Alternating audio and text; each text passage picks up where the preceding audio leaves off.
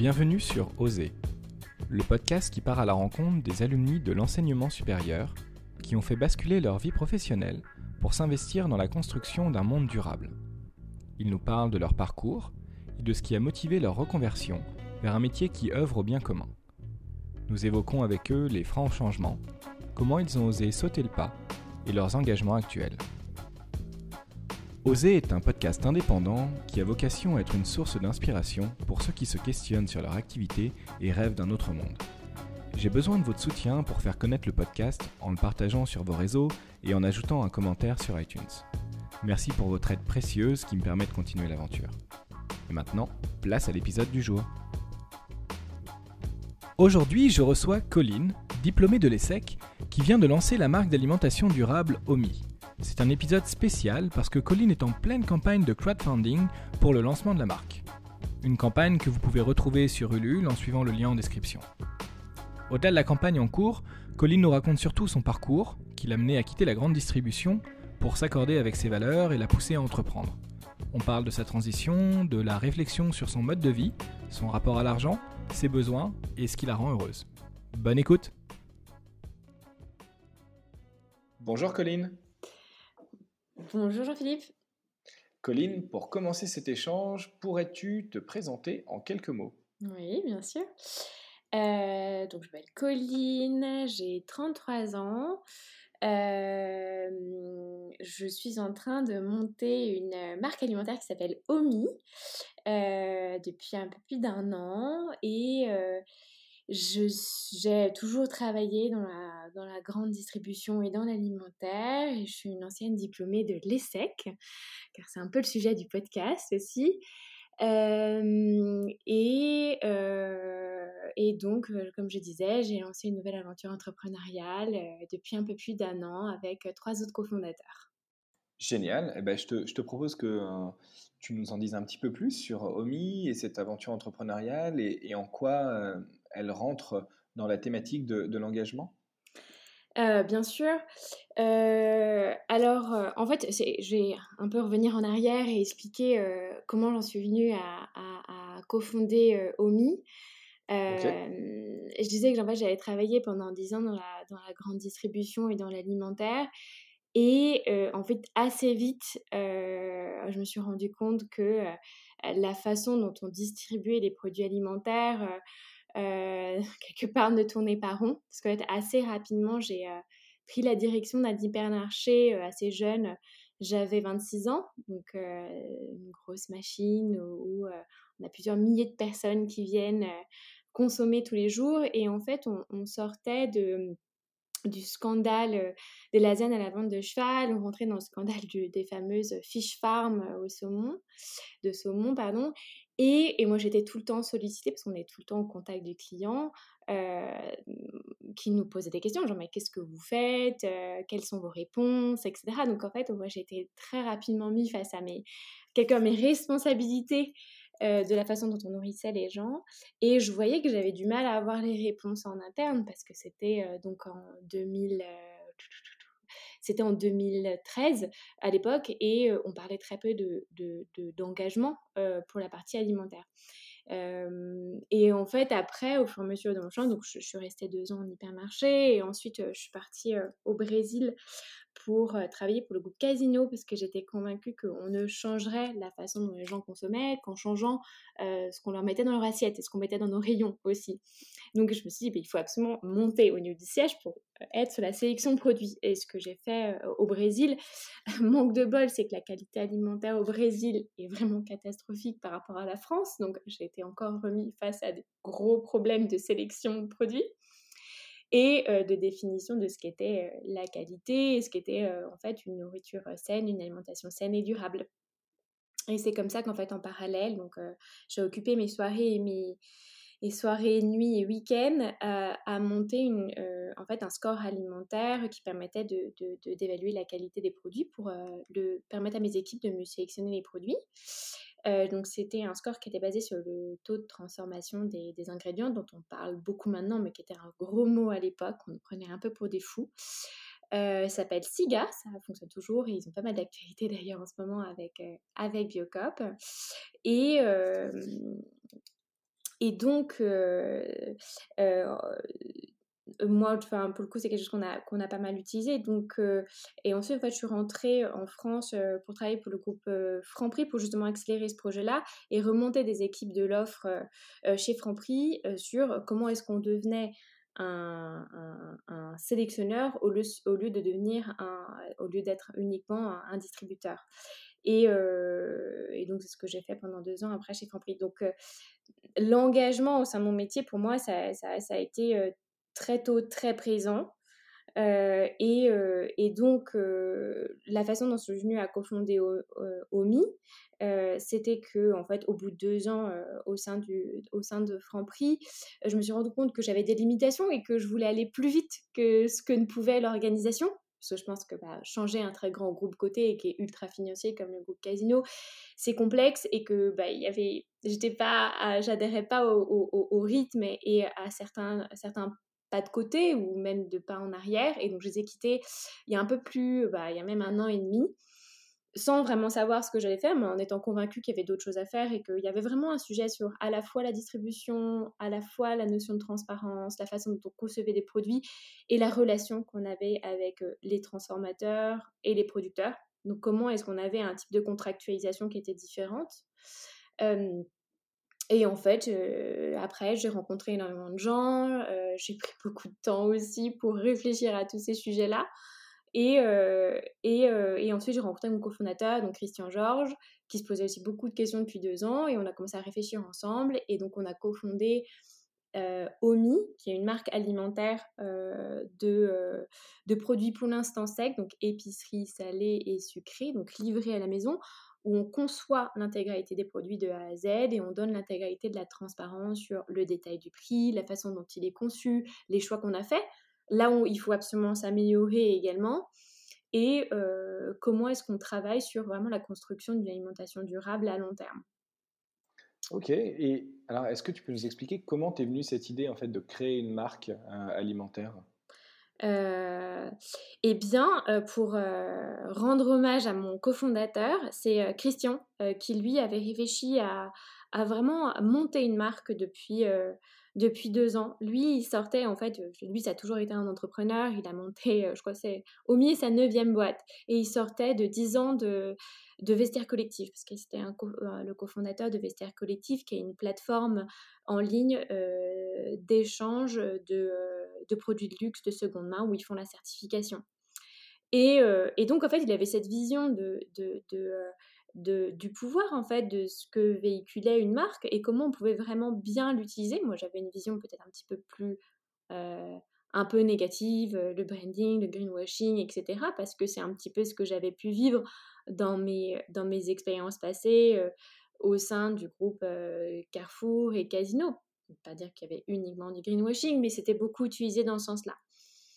Donc c'est lui qui a vraiment cette idée de marque verticale et, et ensuite à partir de là on a beaucoup itéré sur euh, en fait mais, mais la façon dont les gens voulaient consommer, euh, quelle était la notion de transparence, qu'est-ce que pouvait véhiculer une marque pour aboutir en fait à une, marque qui est, nous on s'appelle, on dit que c'est vraiment une marque bouclier parce que on dit tout on dit absolument tout et on libère aussi beaucoup la parole euh, dans le milieu alimentaire où, c'est très complexe. On ne veut pas parler de prix, c'est un sujet qu'on ne sait pas prendre, euh, par, quel bout prendre. Le sujet des marges est toujours quelque chose de très sensible, alors que nous, on, est très libéré là-dessus. Euh, on dit absolument combien est-ce qu'on achète, euh, nos produits, on vient décortiquer ça avec euh, nos transformateurs et nos producteurs, travailler sur ce qu'est la notion de revenu rémunérateur aussi, qui est un sujet compliqué et à long terme et sur lequel voilà, on veut donner de la lumière. Et, euh, donc voilà comment on a monté, cette marque-là, qui a été vraiment en fait un bouillonnement d'idées déjà avec Christian et ensuite avec mes deux autres cofondateurs, donc Benoît et, Joséphine, Benoît qui est CTO et Joséphine qui est CFO et il s'occupe des opérations également chez nous. Et je reviens un petit peu sur ce que tu disais par rapport à la transparence. il y a de plus en plus de gens dans tous les secteurs qui, demandent de, la transparence et justement, on voit que la transparence est un moyen de lutter aussi contre le greenwashing. Qu'est-ce que, tu penses de ça? Est-ce que, toi, tu voyais de, la transparence dans tes expériences d'avant chez Franprix Est-ce que c'est ça qui manquait, d'après toi, par rapport, on va dire, au décalage entre la communication et aux actions réelles qui étaient derrière? Alors, je mettrais à transparence, sincérité. parce que, en fait, oui, c'est vrai que tout le monde a tendance à parler de, transparence et, on, a, on a maintenant l'impression que c'est vraiment énormément un outil, enfin, c'est un peu à l'air greenwashing quand on parle de transparence, mais je pense qu'il faut, faut mettre à côté sincérité, c'est-à-dire que si on ne dit que des choses qui sont positives dans la transparence, c'est qu'il y a quelque chose qui cloche. Je pense que c'est quand on arrive à s'emparer de sujets qui sont compliqués, euh, et sur lesquels bah, on n'est pas parfait. Et on dit pourquoi on n'est pas parfait et qu'on arrive à, parler ces sujets-là sans se dire ah bah mince, je, crains le backlash, etc. Et je pense que de toute façon, ça crée la discussion et ça permet d'expliquer des choses complexes que c'est comme, euh, en fait, on a l'impression que l'alimentation, c'est un sujet très simple parce que tout le monde euh, y a accès. C'est quelque chose de, très trivial. Tout le monde fait ses courses. Euh, euh, on peut avoir un potager, on peut faire pousser quelques légumes, etc. Et donc, rapidement, on a l'impression qu'en fait, le sujet de l'alimentation, il est simple et il est non technique. alors qu'il est ultra technique du point de vue agronomie, du point de vue agriculture. et on a besoin de rentrer dans le détail, on a besoin d'en expliquer la complexité, euh, et de dire qu'est-ce qu'on a besoin de faire pour construire en fait euh, une alimentation durable, qu'est-ce qu'une alimentation durable, et de mettre un petit peu de, de, aussi de débat sur des sujets qui sont compliqués, qui est par exemple le sujet de l'utilisation des pesticides, des types d'agriculture, etc., de, bah, de, notions économiques aussi, où on, parle, on vit quand même une période qui est hyper compliquée, où on est quand même sur une une tendance à la déflation des prix parce que tout le monde, euh, bah, en fait, il y, a un appauvrissement global euh, au niveau de la population française. On le sait très bien avec la crise sur laquelle on est en train de passer.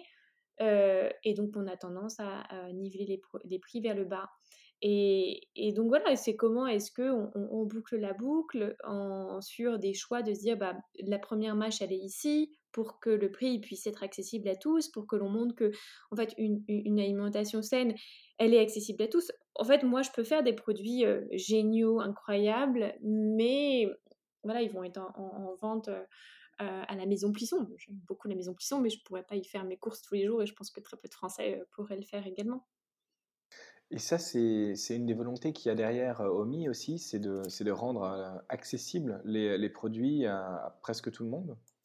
Exactement. Et ça, c'est un gros travail de fond. Et, pour le coup, c'est, c'est vraiment mon, cheval de bataille euh, en interne euh, et, euh, et, avec, tous nos partenaires. C'est de toujours, en fait, avoir un positionnement prix qui est accessible. Et, de travailler avec nos producteurs, nos transformateurs, sur tous les leviers que nous avons et d'être s'aligner là-dessus et de voir ça sur du long terme. C'est-à-dire que moi, j'ai quand même des, partenaires qui sont vraiment exceptionnels, qui aujourd'hui nous font des prix qui quelque part seraient sur des effets d'échelle qu'ils auraient, que nous allons avoir d'ici trois ans. Et pourquoi? Parce que fondamentalement, ils croient dans le projet.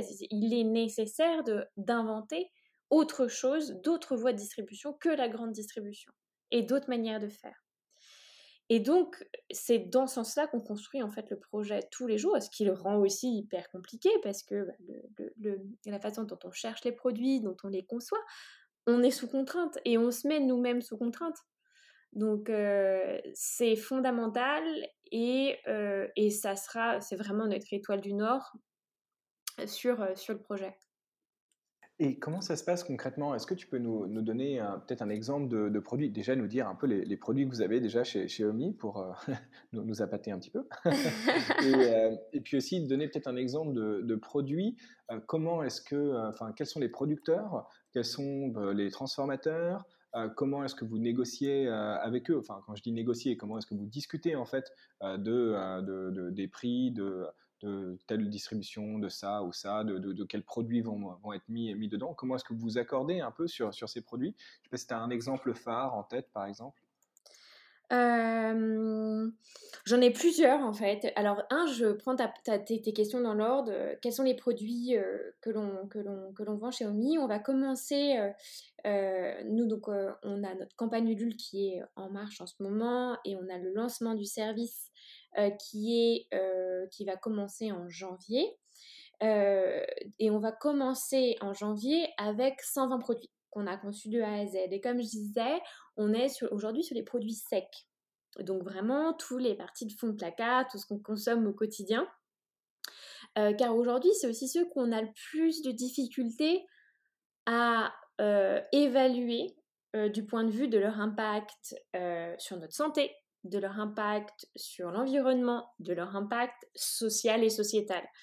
Parce que la chaîne, elle est longue, elle est compliquée et qu'on a tellement de choix. Et qu'aujourd'hui, on a trop de choix, mais que c'est concentré dans les mains de très peu d'acteurs. Parce que bah, souvent, pour aller acheter des pâtes, de la sauce tomate, très sincèrement, à part l'hyper, le super, euh, du coin. Donc maintenant, on a, on a, les réseaux bio également, mais voilà, tous ne sont pas ultra transparents et le bio n'est, est une chose qui est là du point de vue des, de, de, des méthodes agronomiques, qui est la non-utilisation de pesticides. Euh, mais ça, il, faut, il faut aller sur plein de choses différentes aussi si on veut couvrir ces différents, ces différents points pour euh, avoir une alimentation durable. Euh, donc on est sur ces produits-là. Typiquement, euh, qu'est-ce qu'on a? On a euh, une confiture de fraises avec des fraises françaises et qui est fait vraiment localement parce que l'usine de transformation du transformateur qui est Luculus est à 30 km du producteur de fraises. Euh, on a du quinoa euh, français qui est fait euh, dans le Berry, par exemple, qui se pose, où on s'est vraiment posé la question de comment est-ce que pour avoir un, quinoa qui était aussi bon qu'un quinoa qui vienne potentiellement d'Amérique, d'Amérique du Sud, et, mais qui soit fait en France et donc avec un impact carbone qui soit bien inférieur. et, ensuite, c'est par exemple des produits qui sont très compliqués euh, comme euh, euh, tout ce qui est biscuit, un cookie. Donc, comment est-ce qu'on fait un cookie responsable? Comment est-ce qu'on remonte la chaîne?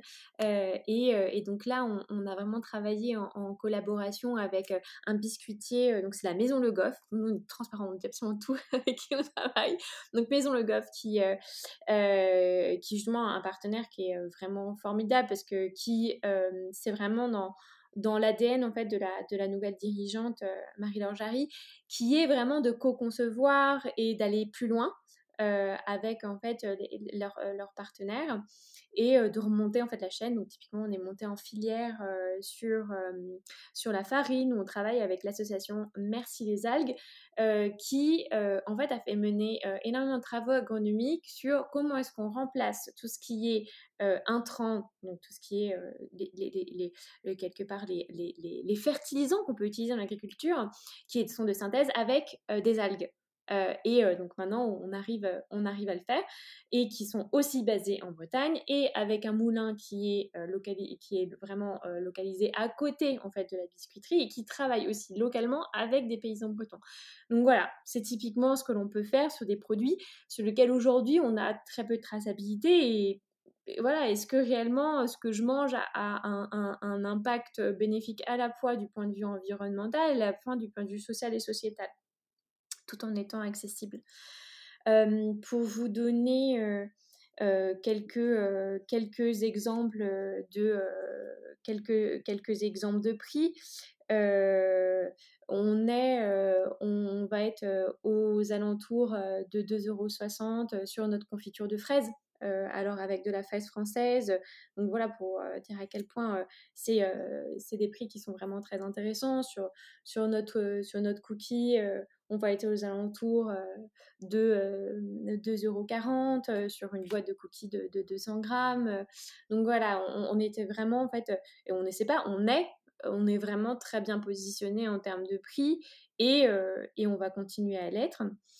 Euh, tu parlais ensuite euh, de la façon dont on discutait avec nos fournisseurs. Donc, tu parlais de négociation, forcément, parce que c'est un peu le mot classique qu'on a et cette vision-là qu'on a dans la relation classique entre euh, un, quelque part, un acteur de la distribution et, ses fournisseurs?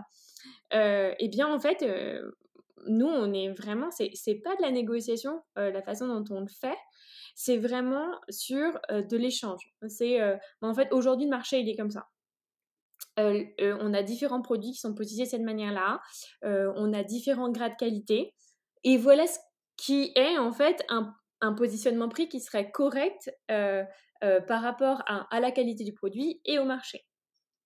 Et, euh, et typiquement, euh, et c'est comme ça qu'on discute ensuite avec le, fournisseur en disant bah voilà, euh, voilà, on ouvre sa structure de coût, qu'est-ce qui est possible de faire, quels sont les appros, le coût du packaging, le coût du transport, de la partie logistique, voit sur des sujets techniques comme la palettisation, sur le nombre d'entrepôts, etc., qui sont des sujets qui en fait font la structure du coût d'un produit. Et vu que on n'a pas l'objectif d'avoir, comme la grande distribution, ou d'autres plateformes de e-commerce euh, des milliers et des milliers de références, à nous, on a du temps pour s'occuper de ces références-là. Parce qu'à terme, on aura environ 500 produits à notre marque pour couvrir l'ensemble des unités de besoin sur la partie épicerie sucrée et salée. bien sûr, on ira sur le frais. Mais, euh, c'est aussi ça, je pense, la, clé de voûte du projet et la façon dont on l'a construit. Alors, si on revient maintenant un peu sur ton parcours, toi, un peu plus personnel, est-ce que tu pourrais déjà nous, expliquer ce qui a fait que tu t'es lancé dans, euh, dans l'alimentation et qui, qui, enfin, à la sortie de, tes études, c'est quelque chose qui, toi, t'inspirait? C'était Comment est-ce que tu es tombé dedans? Ah, c'est assez drôle comme histoire. Euh, alors, en fait, c'est alimentation et distribution, je pense, c'est la conjonction des deux. Euh, en fait, il y a un point qui est assez que c'est, je pense, assez inhérent à, mon parcours. moi, j'ai grandi en Chine. Mes parents étaient vraiment des aventuriers. Ils sont partis en 1989 en Chine.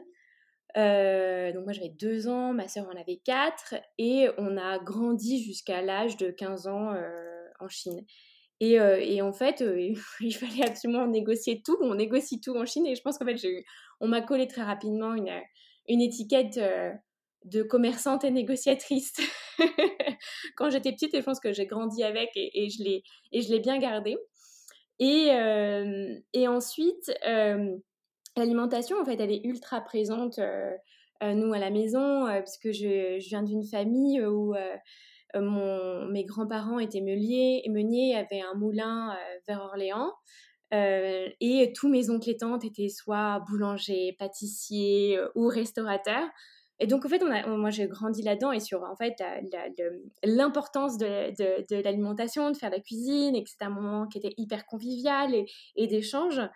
Euh, et donc, euh, c'est vrai que c'était assez naturel, en fait, la conjonction des deux et de me dire, bah, naturellement, je me suis orientée là-dessus. Mais j'ai quand même commencé par quelque chose qui était euh, un petit peu à l'opposé de ce que je fais aujourd'hui, parce que j'ai commencé chez Coca-Cola en apprentissage, euh, en apprentissage quand j'étais à l'ESSEC. Et, euh, euh, et, justement, sur vraiment, je voulais faire du terrain, je voulais faire de la vente. On m'avait dit qu'il fallait commencer par ça. Et donc, j'ai fait deux ans chez Coca-Cola à faire au début du porte-à-porte sur vendre du coca, justement, pour tout ce qui était hôtel, restaurant et boulangerie. Et après, je me suis occupée de tout ce qui est cinéma MK2, des, réseaux de, des réseaux de restauration comme, comme les Galeries Lafayette, qui avaient aussi de la restauration, ce genre de choses.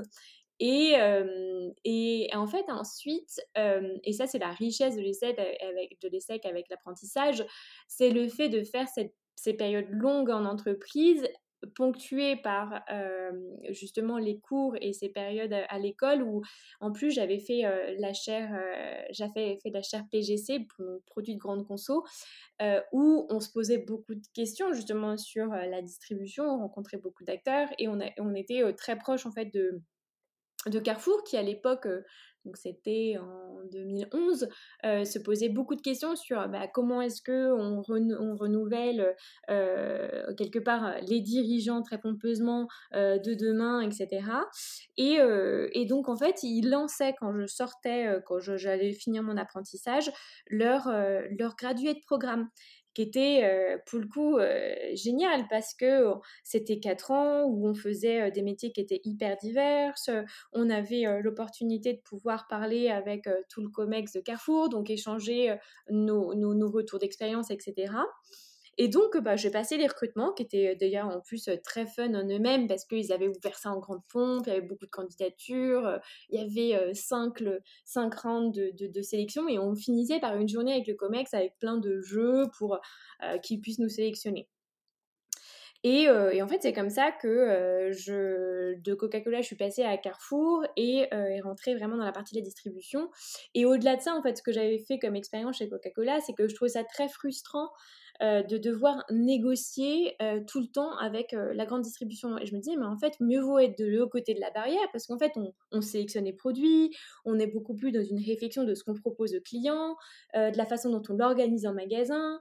Et, et, je trouvais ça beaucoup moins, beaucoup moins restrictif et beaucoup plus amusant du, côté distributeur. Et c'est comme ça, en fait, voilà, conjonction de différents éléments où je me suis retrouvée à, travailler vraiment dans la grande distribution et chez Carrefour à, à, peine sortie de l'ESSEC parce que j'avais signé mon contrat même avant quand j'étais à l'ESSEC et j'avais même, même fait la dernière partie de ma scolarité à l'ESSEC à Singapour. Donc c'était c'était vraiment quand je rentrais après trois mois de Singapour, j'ai commencé, j'ai commencé dans la grande distribution chez Carrefour.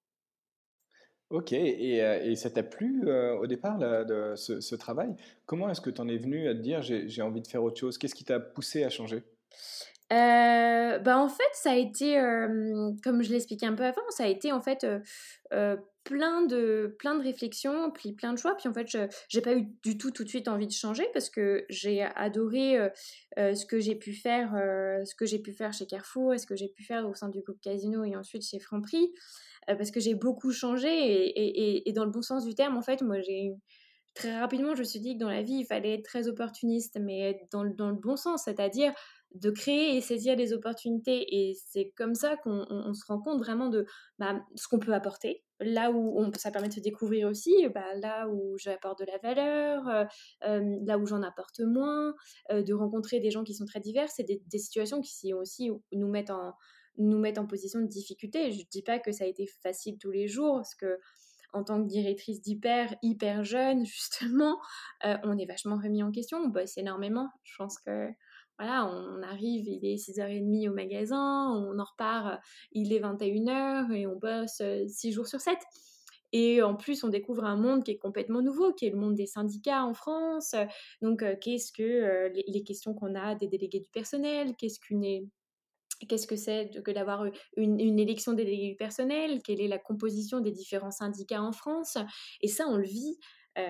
on le vit, enfin, au quotidien, le matin, etc. La façon dont, euh, bah, en fait, il y a, certaines luttes que nous, on avait, on n'a jamais, euh, on n'a jamais connues. Moi, je me souviens d'un souvenir quand je suis arrivée euh, en magasin mon premier jour, où mon bureau était littéralement, c'était un bocal à poisson, tout était transparent et je pouvais tout voir. Et en face de mon bureau, j'avais la pointeuse et j'étais, mais oh, c'est tellement pas du tout le monde dont je connais les codes, etc. Donc, passionnant, hyper compliqué parce que bah, on est difficilement admis parce que bah on fait pas partie de ce monde-là, etc.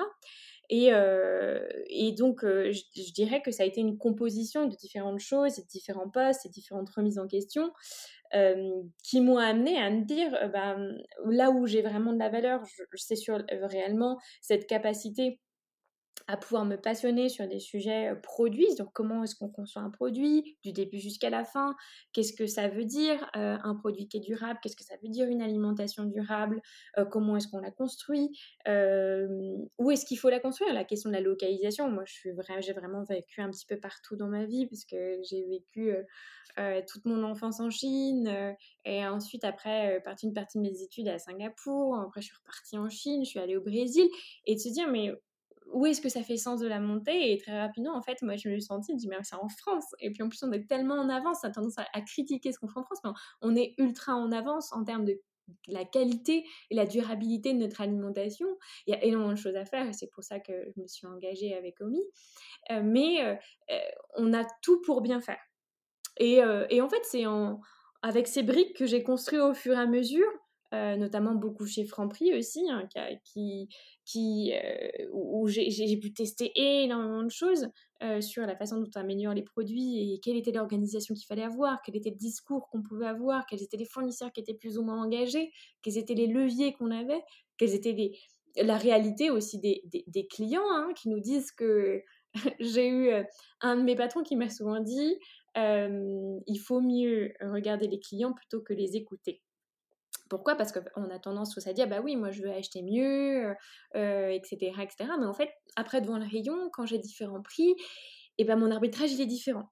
Et, je pense que ça, ça a été un grand apprentissage aussi, et, sur qui m'a beaucoup guidé sur comment est-ce qu'on simplifie le choix, le positionnement prix, à quel point il est important et fondamental. Et je pense que ça, on, l'apprend avec, avec, avec l'expérience et notamment celle du terrain en, faisant. Et si je reviens sur ton engagement en plus, on va dire, social et, même écologique pour une alimentation durable, ça, ça t'est venu quand? Ça, t'est venu au cours de tes expériences professionnelles ou c'est quelque chose qui, a germé en toi là au cours des, dernières années de, de par finalement un petit peu tout, ce qu'on entend euh, par rapport au changement climatique, par rapport à l'urgence écologique? Comment est-ce que c'était là bien avant déjà? Comment ça s'est passé? Mmh, Alors je dirais que c'est il y, a vraiment trois étapes euh, sur euh, moi cette, cette, construction de mon engagement et la réalisation que il était mais urgent de, d'agir et qu'on pouvait pas. Enfin moi je ne pouvais pas envisager mon métier sans faire ma part dans ces enjeux-là mais parce que c'est ce qui me passionne et ce qui me fait me, lever le matin euh, également. Le premier, ça a été en hypermarché, comme je disais, euh, euh, vraiment, enfin, on sortait du scandale des lasagnes à la viande de cheval, on, vraiment parlait énormément du saumon, et quand on commence à se mettre dans ces sujets-là, et c'est surtout en hypermarché, ce qu'il faut comprendre, c'est qu'on reçoit entre 50 à 100 palettes par jour dans un magasin. C'est une machine qui ne s'arrête jamais et on jette énormément. Et en fait, d'avoir des. On dire qu'on casse, on dire qu'on jette des produits, on jette entre 5000 à 7000 euros, voire un petit peu plus, ça dépend après des périodes, d'euros de marchandises par jour. Même s'il y a énormément qui est fait par les, par, par les acteurs de la grande distribution pour donner, mais il y a des choses qu'on peut pas donner, euh, du poisson, euh, toute la partie de la boulangerie, c'est hyper compliqué, etc. Et on jette, et on jette, et on jette, et on a tout le temps de la nouveauté, et on a tout le temps de la nouveauté. Et on se dit, mais en fait, ça ne va jamais s'arrêter. Il faut qu'on, enfin, il y a une façon il faut qu'on réfléchisse au modèle, c'est pas possible. Donc la première grosse prise de conscience, c'est, et quand on vit ça au quotidien, c'est viscéral. C'est vraiment, c'est viscéral. C'est qu'à la fin, on se dit, ah, je peux plus, on est dégoûté, quoi. Et donc, typiquement, moi, j'avais du mal à faire mes courses dans le magasin. C'est-à-dire que je préférerais rentrer et, pas manger grand-chose chez moi que de refaire un tour dans le magasin avant de repartir chez moi. Vraiment. Donc, je remettais beaucoup en question euh, ce matériel. Donc, je pense que ça a été un des premiers pas. Brésil, après, a remis, en fait, une couche parce que, en fait, je ne consommais pas dans les magasins euh, du groupe euh, pour lequel je travaillais. Euh, parce que j'étais pas alignée, parce que c'était pas du tout l'alimentation que, que, je voulais. Et puis en fait, là, on régresse énormément. Il faut se dire, au Brésil, c'est catastrophique la qualité de l'alimentation. Puis on a un problème vraiment de santé publique, où il y a plus de 50% d'obésité. On a des jeunes euh, qui, euh, qui ont 18 ans, voire même plus jeunes, qui vont avoir des maladies chroniques, qui sont des maladies de qui sont typiquement du diabète de type 2, euh, dû à l'alimentation qui est industrialisée et ultra transformée. Donc là, deuxième, deuxième coup quelque part. Et, et après, le fait de, de m'engager dans justement en cofondant euh, SIGA et en travaillant sur ce score nutritionnel où j'ai travaillé en fait en chambre et toute seule de me dire mais comment est-ce que qu'est-ce qu'un bon aliment euh, euh, de, me former à la nutrition toute seule etc de poser des questions de rencontrer énormément en fait de chercheurs sur, sur l'alimentation également. Et de dire bah en fait il y, a des voies il y a moyen d'agir. On a c'est nous qui avons c'est nous qui avons à écrire l'histoire en fait demain et, et sans être euh, sans être trop optimiste et sans être complètement pessimiste, c'est de dire, en fait, on a une influence et on a une grande influence. Et, euh, c'est comme ça qu'en fait, euh, moi j'ai commencé à partir de 2015 à être ultra active et, et, et militante en posant beaucoup de questions et en me disant mais quelle était l'action que je pouvais avoir au quotidien. D'accord, bah oui, c'est très clair. Donc, c'est vraiment ce, ce, cheminement au fur et à mesure. Mais merci, merci Colline pour, pour ces, ces précisions. maintenant, je, je, voulais te, poser quelques questions sur le moment où tu as pris cette décision de, de, de changer en fait et de, et de partir du, du, groupe Franprix. comment est-ce que ça s'est passé Comment est-ce que tu t'es senti surtout? Est-ce que, est -ce que tu as eu peur de, de partir un peu dans, l'inconnu. Euh, déjà, pourquoi faire un saut dans l'inconnu? Pourquoi ne pas attendre euh, de, euh, d'avoir une autre opportunité derrière? Et peut-être aussi un mot sur pourquoi ne pas avoir essayé ou continuer d'essayer à changer les choses en fait dans, dans un gros groupe? Beaucoup de questions. Euh... Ah, je suis désolée, j'ai cette mauvaise habitude de, poser plusieurs questions. Non, mais je vais, moi, je vais être très méthodique et je, tu vois, je vais la décortiquer. euh, premier, en fait, comment j'ai, euh, comment j'ai pris la décision de partir? Mais en fait, pareil, euh, je vais pas dire, j'ai pas vu la lumière un jour, je me suis dit, ah, je vais partir.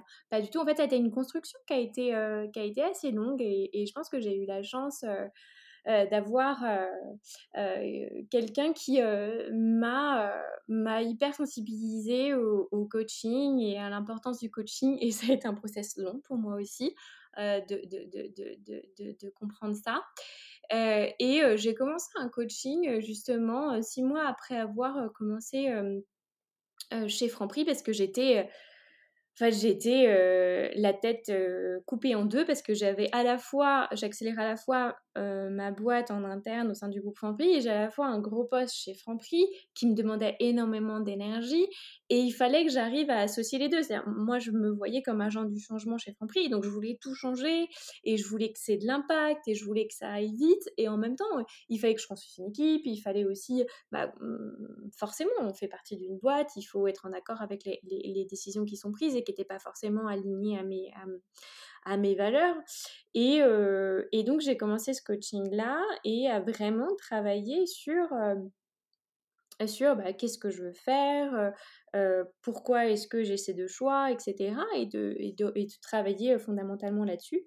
Et, et, je dirais qu'en fait, après, après un an et demi, il y a beaucoup de choses qui se sont quelque part un petit peu posées et qui sont, qui sont apparues plus, simplement. Donc de dire, bah si, puis certaines, en fait, je pense que le coaching est d'une chose, c'est d'identifier ses peurs et d'aller derrière en fait ces peurs. Qu'est-ce que ça cache fondamentalement et comment est-ce que, quelle est la question que questionne cette peur C'est-à-dire, est-ce que en fait, fondamentalement, j'ai peur que euh, euh, si je quitte mon poste au sein du groupe euh, Franprix, où j'ai beaucoup de reconnaissance et, justement je suis vue comme quelqu'un de jeune, qui a un poste important, etc., je vais perdre en fait quelque part ce statut social.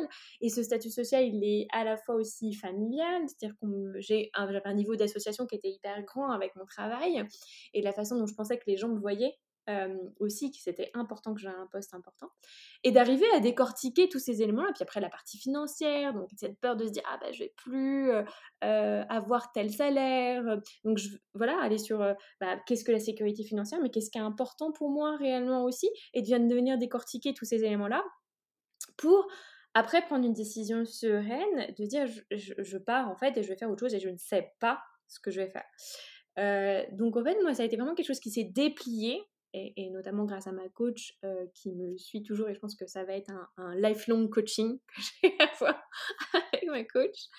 Euh, qui euh, après est apparu, j'ai deux semaines de vacances à Noël, à Noël, et, quand je suis revenue pour la nouvelle année, en fait c'était très naturel, j'ai demandé de voir mes deux patrons qui, étaient, qui avaient la, la co-direction de Franprix, et de leur expliquer que en fait euh, je voulais faire autre chose, je voulais partir parce que j'étais je, persuadée que je pouvais apporter plus ailleurs et que et c'était mon chemin. Et quelque part c'était génial d'avoir ces deux années avec eux et que je pense qu'ils m'ont beaucoup appris et que j'ai beaucoup grandi.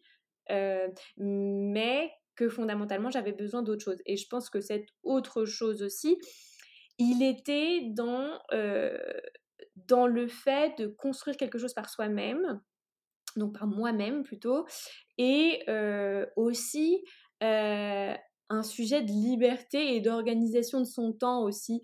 J'étais très frustrée par le fait d'être tout le temps en réunion et d'être toujours dans, dans de la contrainte.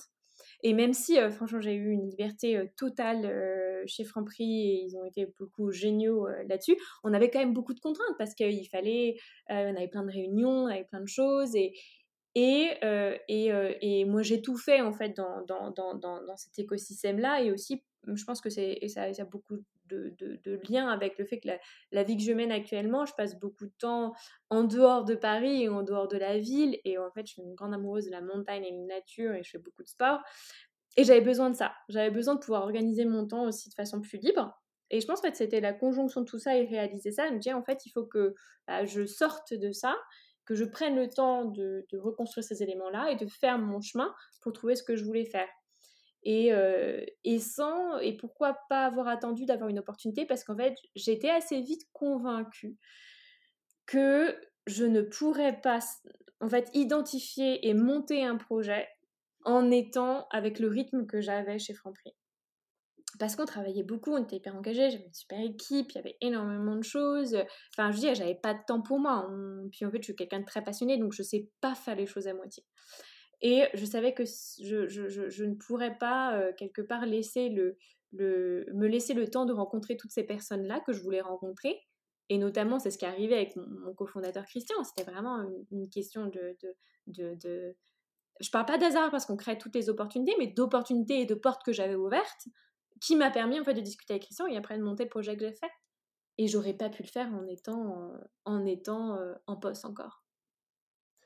Et qu'est-ce qui a changé dans ton mode de vie entre l'époque où justement bah, tu travaillais chez Franprix et, aujourd'hui? Euh, Eh bien, je dirais, c'est vraiment cette notion d'organisation de son temps.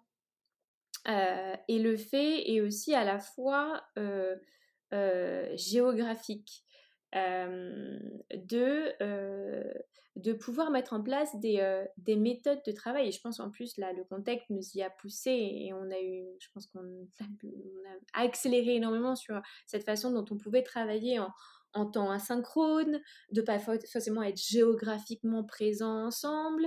et deuxième, bah, où est-ce que aussi personnellement on se nourrit au quotidien? Voilà, bah en fait, il y a des gens qui sont ultra citadins et ils ont besoin d'avoir énormément d'interactions. Et c'est ça leur kiff et c'est là où ils sont plaisir et ils ont besoin de ça. Et il y en a d'autres qui ont besoin d'être euh, en pleine nature, avec du temps pour soi, au calme, etc. Et, et parfois, il y en a, et c'est une conjonction des deux. Et moi, c'est une conjonction des deux. C'est à la fois euh, Paris, à la fois la Savoie, et, euh, et, et, côtoyer des gens qui sont complètement différents. Et, et c'est très drôle parce que j'ai eu un, un petit épiphanie et un petit moment qui m'a fait beaucoup sourire parce que je fais, aussi pas mal d'escalade et j'ai escaladé avec une, une amie euh, qui est dans le coin et je sais pas, j'en viens à parler de LinkedIn. Elle me fait mais qu'est-ce que c'est LinkedIn? Et je trouvais ça tellement magique parce qu'en fait on, on se rend pas compte que dans nos cercles d'amis et les gens qu'on côtoie sont tellement en fait avec les mêmes référentiels, euh, les mêmes préoccupations, etc. Et en fait ça, ça fait du bien pour s'ouvrir. Je pense que moi fondamentalement c'était ça qui me quelque part qui m'allait pas et qui me rongeait un peu, c'est que j'avais l'impression d'être toujours avec des clones euh, tout le temps. Et j'avais besoin aussi d'avoir mes, mes, espaces de respiration, mais sans dire que j'avais euh, euh, un job qui était moins intéressant. Et quelque part, il fallait que je construise ce, ce, ce, quelque part cette, cette, ce poste, cette mission que je voulais. Et en fait, la seule manière quelque part que j'ai trouvé, et qui est une belle manière, c'est justement de monter au Mi où je fais concrètement ce qui me passionne. Et je pense là où je suis, je suis, j'ai, euh, j'ai, une passion pour le faire et où je suis bonne pour le faire. Et en même temps, d'arriver à, vivre la vie perso, enfin, perso que j'ai envie de vivre. Ouais, c'est, hyper intéressant ce que tu dis sur cette ouverture et, et, le fait de, pouvoir avoir un spectre social, on va dire, un peu, un peu différent et de, et de reconnecter avec, avec son temps, de reprendre possession en fait de, de son temps. Et hum, sur des aspects un peu plus financiers, comment, comment ça s'est passé pour toi? Parce que c'est souvent une, une, grosse question hein, pour les, les, gens qui hésitent à soit à se lancer, soit à rejoindre un autre projet ou qui, qui, enfin, qui sont installés dans un confort, on va dire et qui, euh, et qui ont peur en fait d'agir de, parce que bah, finalement c'est un petit peu l'inconnu derrière et puis on se dit toujours que on va gagner moins et que moins bah, ça va forcément être renoncer, faire des efforts. Comment ça s'est passé pour toi? Ah, C'est un gros sujet et en fait euh, parce que j'ai pas mal de gens qui m'appellent pour me demander mais comment j'ai fait justement ce switch? et, c'est intéressant la question de l'argent elle revient souvent et elle est fondamentale et, et justement je trouve qu'il faut il faut beaucoup les préparer. Et je pense que ce qui, moi, m'a permis de le faire sereinement, et, vraiment d'avoir ce temps de transition qui a été long, parce que j'ai j'ai pas pris du tout de décision rapidement. J'ai quand même passé six mois à, voilà à profiter, à prendre un break et, à rencontrer plein de gens sans être stressée en me disant ah, il faut absolument que je, je au bout de six mois je sache ce que je veux faire. Non et j'avais et je m'étais dit en fait il me faut deux ans où j'arrive à me dire que j'ai de l'argent, j'ai un stream d'argent sur deux ans. Et de, et de, de, faire le bilan de bah, combien il me faut pour vivre euh, et qu'est-ce que je peux faire. Et j'ai beaucoup réfléchi à ça et, j'y ai mis beaucoup d'énergie. Et en France, on a quand même un pays assez merveilleux qui nous permet quand même d'entreprendre euh, grâce... Euh, bah, moi, j'ai eu une rupture conventionnelle par, par Franprix et je les en remercie parce que j'aurais pas pu faire ce que je fais aujourd'hui. Et ce qui m'a permis de toucher mon chômage et d'être encore là sur mon chômage pour monter euh, le projet sur lequel je suis, euh, qu'on est en train de monter, parce qu'on n'est pas, on n'a pas encore de revenus et qu'on aura potentiellement des revenus en, janvier prochain, euh, et de se dire, bah voilà, je sais combien j'ai touché, j'ai fait mes calculs, je savais comment négocier dans la boîte dans laquelle j'étais, et j'avais aussi un petit peu, quelque part, un buffer d'argent qui me permettait aussi d'être en sécurité. Et après aussi de se poser la question, mais fondamentalement, quelle est la, de quoi j'ai besoin et, et aussi de se dire, il y a des choses que je, je, ne ferai pas, mais de ne pas le voir comme une contrainte. Typiquement, bah, en fait, assez tôt, j'ai, et c'était concomitant à mon débat, de ne plus prendre l'avion et de plus faire des, des, voyages insensés à l'autre bout de la Terre. Eh bien, euh, insensé parce que je le dis, et je peux le dire parce que j'ai beaucoup voyagé, et quelque part, c'est facile pour moi de dire que je ne veux plus prendre l'avion alors que j'ai pris mille fois l'avion avant mais je m'étais, mis ça comme moi, comme projet de vie aussi. Et, et donc, bah, de vivre un, ben, plus simplement, en fait, quelque part, et, euh, mais de ne pas le voir comme une contrainte. Donc, je pense qu'en fait, c'est aussi revoir son rapport à l'argent, et qui est hyper sain aussi. Parce que je pense qu'après, et je dis pas qu'il faut que, tout le monde doit entreprendre et tout le monde est fait pour entreprendre. Et je sais même pas si je fais pour entreprendre. On en reparlera dans 5 ans ou dans 10 ans. mais et je pense que c'est ça aide pour entreprendre parce que, en fait, si on se dit que si on perd tout et on se retrouve bah, quelque part euh, bah, sans un gros salaire et que ça ira quand même, parce qu'en fait, ce qui est important pour nous, il n'est pas dans l'argent, il est dans la façon dont on se réalise, dans les échanges avec les autres, etc. Eh bien, on est plus serein. Et donc, je dirais que moi, le gros travail avant de, de, passer, c'est voilà, c'est de quoi j'ai besoin, de se mettre, un, de se mettre euh, une trésor, un plan de trésor sur, euh, sur deux ans et travailler sur son rapport à l'argent. Ouais, ben, merci hein, pour, pour, pour ces, détails, ces explications. C'est, vrai que c'est une question que j'essaie de, poser un, peu plus fréquemment.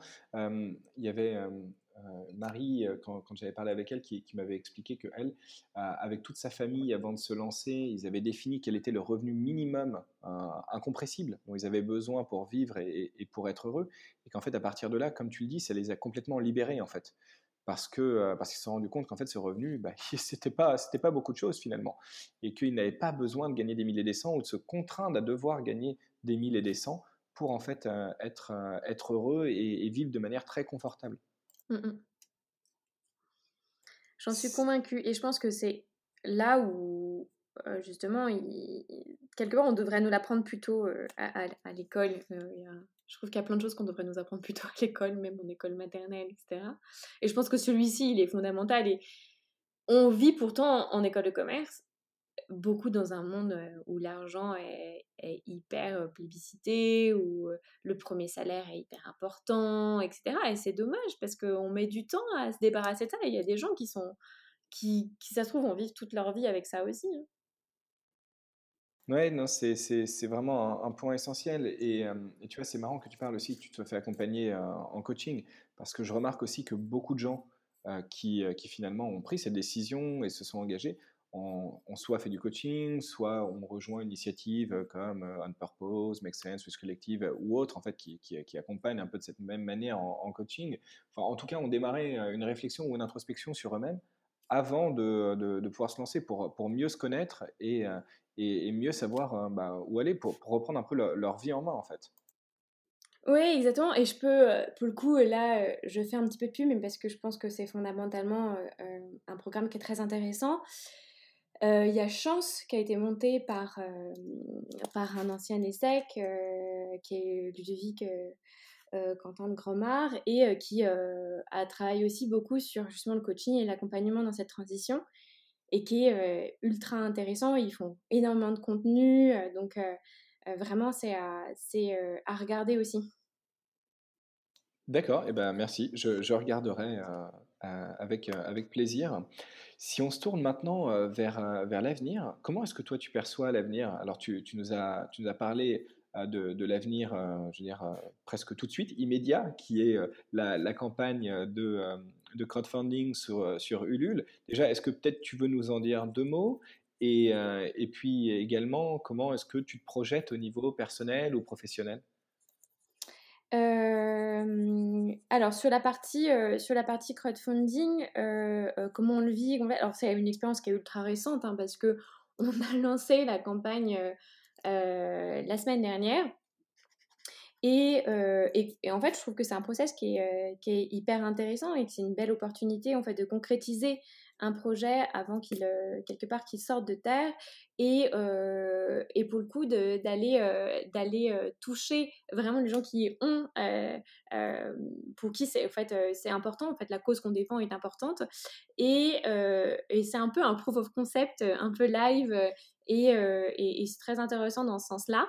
Et dans le fait dont on aussi on le communique nous-mêmes parce que pour le coup parce que moi je, j'ai, pas mal donné de ma personne parce qu'on a tourné un film justement pour expliquer notre démarche.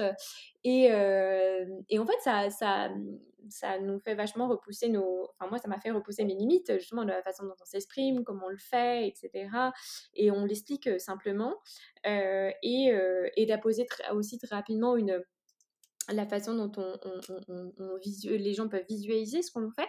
Donc, je trouve que en fait, Ulule rend réel assez rapidement et, ça permet aussi de, se mettre face à des. je dis souvent, n'hésitez pas à m'envoyer vos critiques et j'adore ça parce que je trouve que c'est aussi une manière en fait d'avoir de, de, pouvoir répondre et de pouvoir se construire. Donc, c'est pas mal dans la co-construction aussi. Ulule, et j'ai oublié ta deuxième question qui est, comment est-ce que tu perçois l'avenir, on va dire, un peu plus lointain aujourd'hui qu'au niveau personnel ou, professionnel? Tu veux dire la suite avec, avec Omi, la façon dont on va, dont on va construire l'entreprise?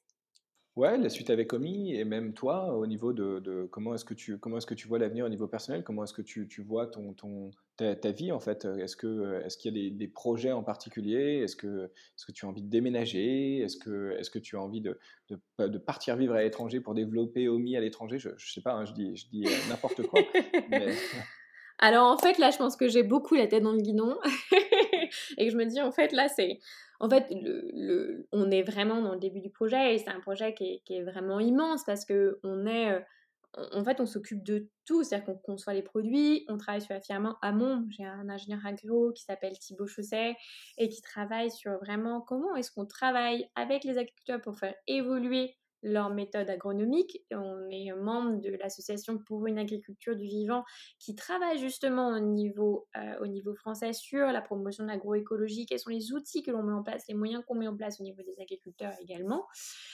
Et travailler avec les transformateurs, donc la façon dont on, leur fait revoir leurs sources d'approvisionnement ou comment déjà eux-mêmes ont déjà revu leurs sources d'approvisionnement, mais comment on leur donne en fait, en fait un moyen d'expression à travers euh, la conception de, de produits ensemble comment est-ce qu'on crée une marque, comment est-ce qu'on donne les, preuves de notre transparence et de notre sincérité, et la distribution en ayant en fait un, service qui est incroyable parce qu'on veut vraiment, on, s'occupe nous-mêmes en fait de livrer nos produits et on veut faire sauter ce point en fait euh, qui est la difficulté du, de la service du service de la livraison et d'avoir de remettre du contact humain dans la livraison parce que c'est nos propres équipes de chauffeurs livreurs qui euh, ont des tournées. C'est ce qui nous permet aussi d'optimiser nos, nos, tournées qui livrent nos clients et d'avoir en fait toujours la même personne qui vient qui vient vous livrer parce qu'on veut avoir une logique de quartier et vraiment d'installer, de s'installer dans les foyers parce qu'on est vu comme une vraie aide au quotidien pour bien manger et à la fois on sait ce qu'on défend et on n'a pas ces questions perpétuelles de se dire il faut que j'ai mes 15 000 applications pour pouvoir les scanner pour savoir si c'est bon, etc. Et, et, de vraiment être sur un, ben, un nouvel allié du quotidien qui, qui, n'existe pas aujourd'hui. Donc en fait, j'ai envie de dire que le projet, il est tellement immense et on a tellement de, de projets dans le projet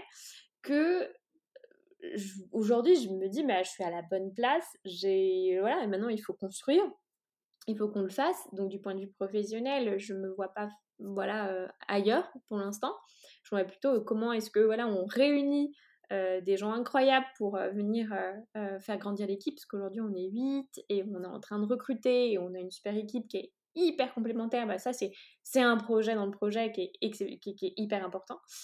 Et, et, je dirais du point de vue personnel, bah, en fait, j'ai trouvé mon équilibre qui est, bah, qui va potentiellement être aussi déséquilibré parce qu'il y aura des choses, l'équilibre il est fait pour être déséquilibré, pour se rééquilibrer.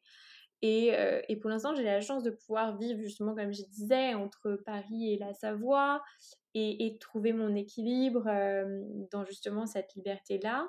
Et, et, et, et j'ai pas, euh, j'ai pas de, gros plans de changement euh, à, date, en fait. Euh. Et, je pense que ça me fait penser à, quelque chose que ma, ma, ma coach m'a dit en rigolant, et qui m'a beaucoup marqué, parce qu'à un moment, quand j'étais, j'allais faire tous ces changements, je disais, mais en fait, j'ai trouvé. Il faut en fait que je trouve l'équanimité. Donc cette capacité en fait à être stable au niveau de ses émotions tout le temps, etc. Et là très sérieusement, elle me dit, non mais Colline, je vais te dire quelque chose. l'équanimité n'existe pas. Et en fait, c'est ça, une fois qu'on a compris qu'en fait, l'équilibre, il n'existe pas, il est toujours à soi C'est nous qui devons l'alimenter et on va l'alimenter avec plein de choses différentes au cours de sa vie et ça va changer, que ben, on vient plus serein quelque part. En tout cas, c'est, écoute, c'est, génial parce que quand on t'entend, tu as l'air très heureuse euh, et, euh, et ça, fait, ça, fait vraiment, ça fait vraiment plaisir et, euh, ça, donne, très envie de, se bouger et de s'engager aussi. Donc, c'est, très chouette. Colline, on arrive à la fin de cet entretien. Et je, j'ai une dernière question pour toi, savoir si tu avais un message ou un conseil à, faire passer à tes pairs, à tes camarades, par exemple, de, de l'ESSEC, ou, même à d'autres personnes qui, qui, se posent des questions, euh, qui auraient envie de, se bouger, mais qui ont peur ou qui, qui ne savent pas. Qu'est-ce que, qu'est-ce que tu voudrais leur dire? Bonne question. Euh, je pense qu'en fait, ce que je leur conseillerais, moi, ce qui a été, et en fait, c'est un conseil que je, je, donne souvent, euh, eh bien, c'est de prendre du temps pour eux. Et, et en fait, euh, je reparle du coaching parce que pour moi, ça a été, c'est, je parle au présent, une expérience transform, enfin, transformatrice au quotidien, en fait. Et, euh, et je pense que euh, quelque part, c'est quelque chose qu'il faut s'accorder très tôt, très vite, et on devrait commencer enfant. Quelque part, moi, il y a un bouquin qui m'a beaucoup marqué, je travaille beaucoup sur la communication non violente, enfin je travaille, je travaille sur moi en fait, sur la communication non violente, qui est beaucoup la traduction de ses émotions, la traduction de ses besoins, la façon dont on l'exprime.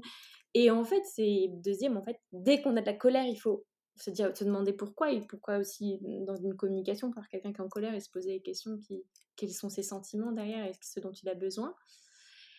Et je trouve que ça démêle énormément de choses. Donc mon conseil, c'est commencer très tôt, commencer aussi avec vos enfants très très tôt à décoder votre langage, décoder votre façon de vous comporter, etc. Et, ce serait mon, premier conseil et qui après va, s'adapter en fait à, à, tous et chacun va y trouver quelque chose de différent. donc ce serait ça. Merci beaucoup, euh, pour, euh, pour ton témoignage. Euh, et je te souhaite bah, écoute, bonne chance avec, avec OMI. C'est un très beau projet. et puis, je rappelle effectivement la, campagne de crowdfunding qui est, qui est en ce moment sur Ulule. Donc, si, si vous voulez participer ou en tout cas regarder le projet d'un peu, peu plus près, eh il y a un lien dans la description de, de l'épisode. Donc, n'hésitez pas à y aller. Merci encore et puis à très bientôt. Merci beaucoup, Jean-Philippe. Au revoir.